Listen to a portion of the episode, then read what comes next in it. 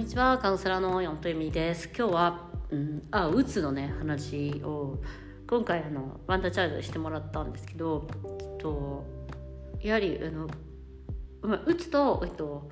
まあ、医療というか薬をどこまで使うかっていう話で結構これを皆さん知っていると思うんですけどやっぱり副作用っていうのがすごく強くてですねそのでうつっていうのは結構みんな簡単にですねあの心療内科に行くとうつと診断されあの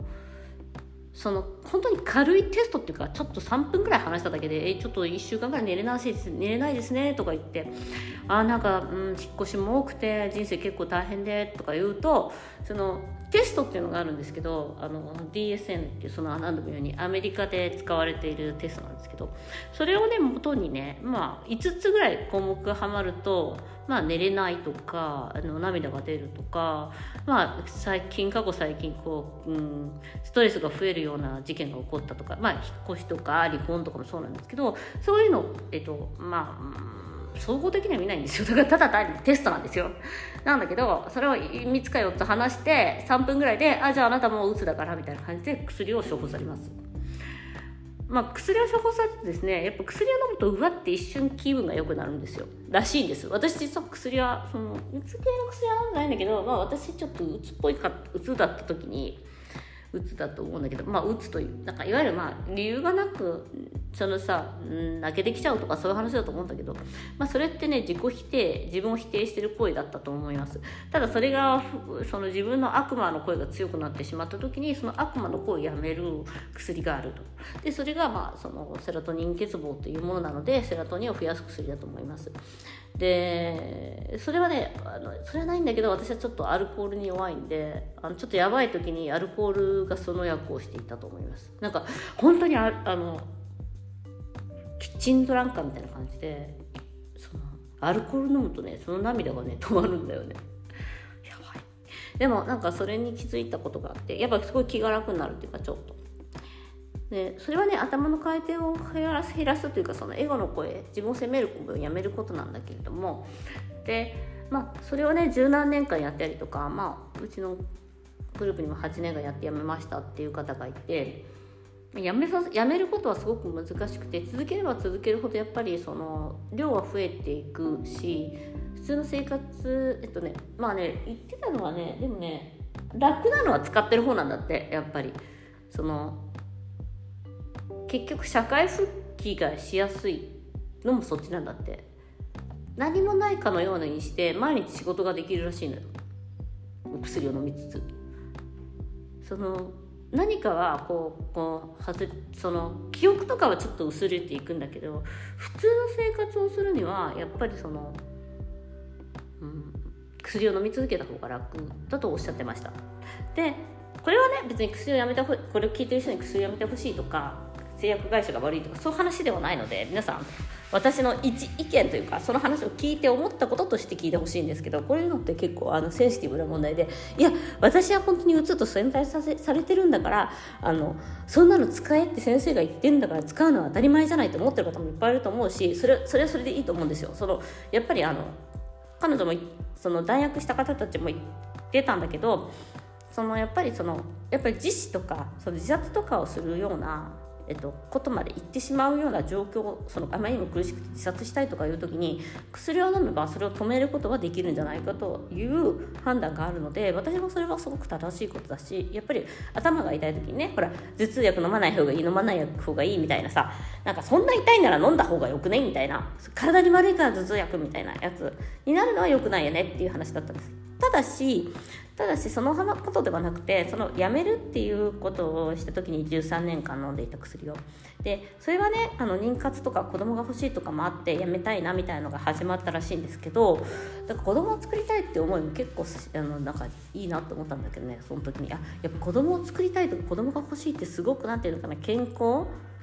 なものなんだなっていうか元気なものなんだなと思ったんですけどまあそれはいいとして。で辞めてていくうちにすごくねやめるのって本当になんか映画で出てくる覚醒剤やめるみたいな感じになっちゃうらしいんですよ。体が震えてとか発狂しそうにうわってなったりとか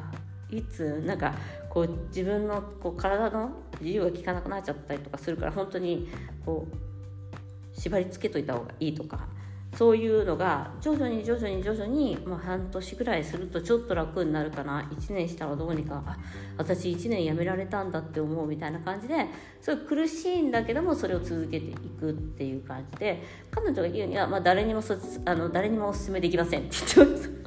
いや私はやったけどあのやればとは言えないっ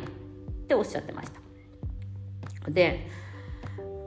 結局その今までがん私がえっと聞いてて思ったのはその悲しみとか苦しみとかも感じないようにさせるわけですよ。自分のそのエゴの声をやめるっていうことはそういうことなんだけれども。で結局そのやめちゃうとそれが戻ってくるんですよ当たり前だけどその体の副作用は別としてその、まあ、エゴの声をやめるっていう努力もしなきゃいけないんですよ。自分で。そのだから自分を責める声だよね。お前できないじゃないかとか今まで何やってたんだよとかお前ってどうせダメだからとかお母さんとして失格だとかこれやんないとダメだろうとかいうのをその完璧主義の人ほど多分ねその理想が高い人ほどその声が強いんだと思うんですよ、うん、だからその声をやめるっていうこともそうだし何よりその苦しみとか悲しみとかはね、うん、薬をやめたからといって終わらないんですよ。なんかいつも言うんだけどその複雑な人生は続いていくんですよね。だから薬を飲んで紛らわせるか紛らわせないかっていうか。えじゃあなんかいつも苦しいんですかっていうとまたちょっとそれも私は違うと思っているんですけどうんなんかその一般的な苦しみに対する、えっと、見方っていうのは変わっていくので私の場合は。そうじゃないんだけどもやっぱりその悲しみとかその好きなものがあったらその好きなものが失われたり手に入らなかったりとかすると悲しいしうん辛いしやっぱり恥の思いとか、まあ、恥っていうのはちょっと減るんだよね私恥ずかしいっていうのはどうでもいいことなんだけど。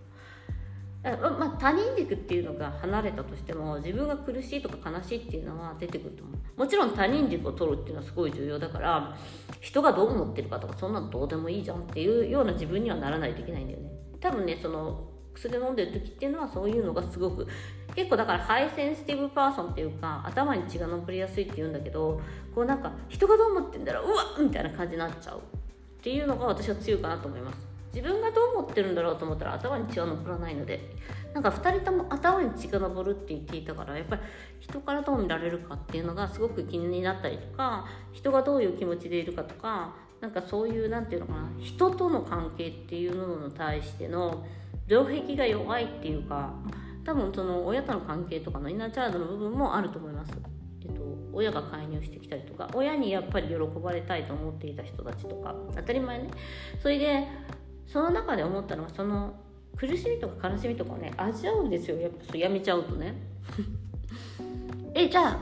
って思うじゃないですか。でもね人間ってやっぱり喜びもそう。でその全部の感情をやめちゃうから苦しみ悲しみがないっていうことは喜びもないからあじゃあ喜びたいために私たちは薬をやめたりとか生きてるのかしらっていうとまた違くて多分ねその苦しみとか悲しみとか焦りとかそういうもの全て含めての全て含めてのなんか生きる人生というか味わいたいんだよね私たちは。そのドキドキしたいとか味わいたい。だから失恋の経験も味わいたいしあのそのリアルにリアルな人生を送りたいっていうのは生きるってそういう経験がいっぱいあることだからそのなんか嫌な思いをしないだからお母さんとかってさ子供がさ先々にあの瞑想してるお母さんって大体そうなんだけど子供が先々に嫌な思いをしないために学校には行っといた方がいいしとかさちゃんとした人生になってほしいしとか言ってさ瞑想するんだけどあのあのでもそうじゃないんだなって。そのやっぱり子供の私たちもそうなんだけどみんな苦しその悲しい思いをしたり苦しい思いをしたり失敗を認めたり裏切られた時の悲しみを感じながらそれが生きてるってことだからそれを感じたくて生きてるわけだからそのなんかこう体にくるさそのリアルなこう嫌な気持ちみたいなのがさやっぱあるあるわけよね。その私も。それを味わい切るために生きてるからそれをなくそうとする人生とかって、まあ、例えばそのお薬を飲んでやめさせる人生ってちょっとまあまあ愚かという言い方私は形容詞をよく使うんだけども愚かなのかなと思います。豊かじゃないっていうか、だから彼女もねなんかその辞めて今その普通にその十何年辞めてで旦那さんともね離婚できてるからそういうのもさうちのカウンセリングとかしてたら離婚したいけどできませんみたいな人いっぱいいるからさ20代でも30代でもねまだ40代でも離婚なさったりとかもしていてその今までの人生とは違う人生を送ってるんだけどで正社員になったらしいのね。普通に会社に働いてることもできる正社員ですよ。皆さんあのあのメンタル弱くなくても正社員は今なりませんっていう人がいっぱいいる中で正社員になってますからあのね、このコロナ禍で正社員なんか難しいですなんて言ってる人もいっぱいいますけどいや全然なってますし。で、まあ、普通に仕事も一人で暮らしていくことができてます。あの多くの人が私カウンセリングした中でもイナチャイルドの人は親の元が離れられません。お金がありません。正社員になりませんなんて言ってるのをちゃんと正社員になってねその、うん、やってきてるわけですよそこは。それは素晴らしいと思うんですけどそこは素晴らしいと彼女に対して思うんだけどだからねその嫌な思いをしたくないその感情を味わいたくないっていうのではなくてその苦しみとか悲しみとかさえもやっぱ子育てとかしてるとさそういうなんかさあのまあうん何て言えばいいんだろうなその憤りとかいっぱいあるのよ。でもそれを味わいたいんだよね。っていうふうに思ってます。その憤りっていうのは憤りとかその大変さっていうのはやっぱ子育てをしたお母さんじゃないと分かんないから。もちろんねなんか楽しくやれば一番いいんだけどなんかやっぱりその当たり前だけど思ったようにばっかりはいかないことも多いしなおかつそのそのうまくいかなかったことっていうことのところに子供とうまくいかないとかいうところのところにね答えがあったりとかするんですよね。その自分のやり方とか、うん、だからやっぱりそこはなんかみんな人間というのは苦しみや悲しみも味わいたい。いろんな感覚を味わいたいと思ってそれ喜びもそうだよね。楽しみもそうだよね。そのなんか感じたいって思っていろんなことを生きてるのではないかと。感じたいですね。ちょっとそこはセクシャリティにつながるという私のその感じることがセクシャリティですか？ら。と思っておりますということで今日は、うん、だから感じること嫌な気持ちを感じないようだけに生きていこうっていうことは不可能だし、うん、意味のないことなんだなっていうふうに思っております。はい、ということで今日もご視聴ありがとうございました。